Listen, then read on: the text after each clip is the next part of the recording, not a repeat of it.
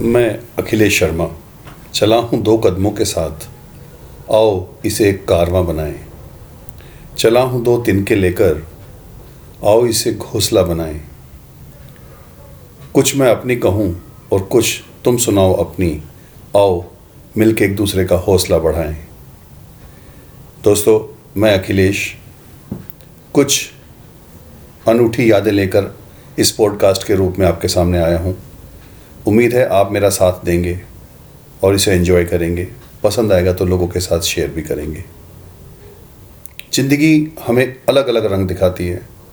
मैं ज़िंदगी के उन्हीं अलग अलग रंगों को, जो कभी सुनहरे होंगे, कभी गदले होंगे, कभी प्यारे होंगे, कभी खट्टे होंगे, कभी मीठे होंगे। ज़िंदगी से वही छोटे छोटे किस्से, यादें, बातें चुरा कर आपके साथ शेयर करूँगा। आपके साथ मिलेगा इसकी मुझे पूरी उम्मीद है। बहुत बहुत धन्यवाद।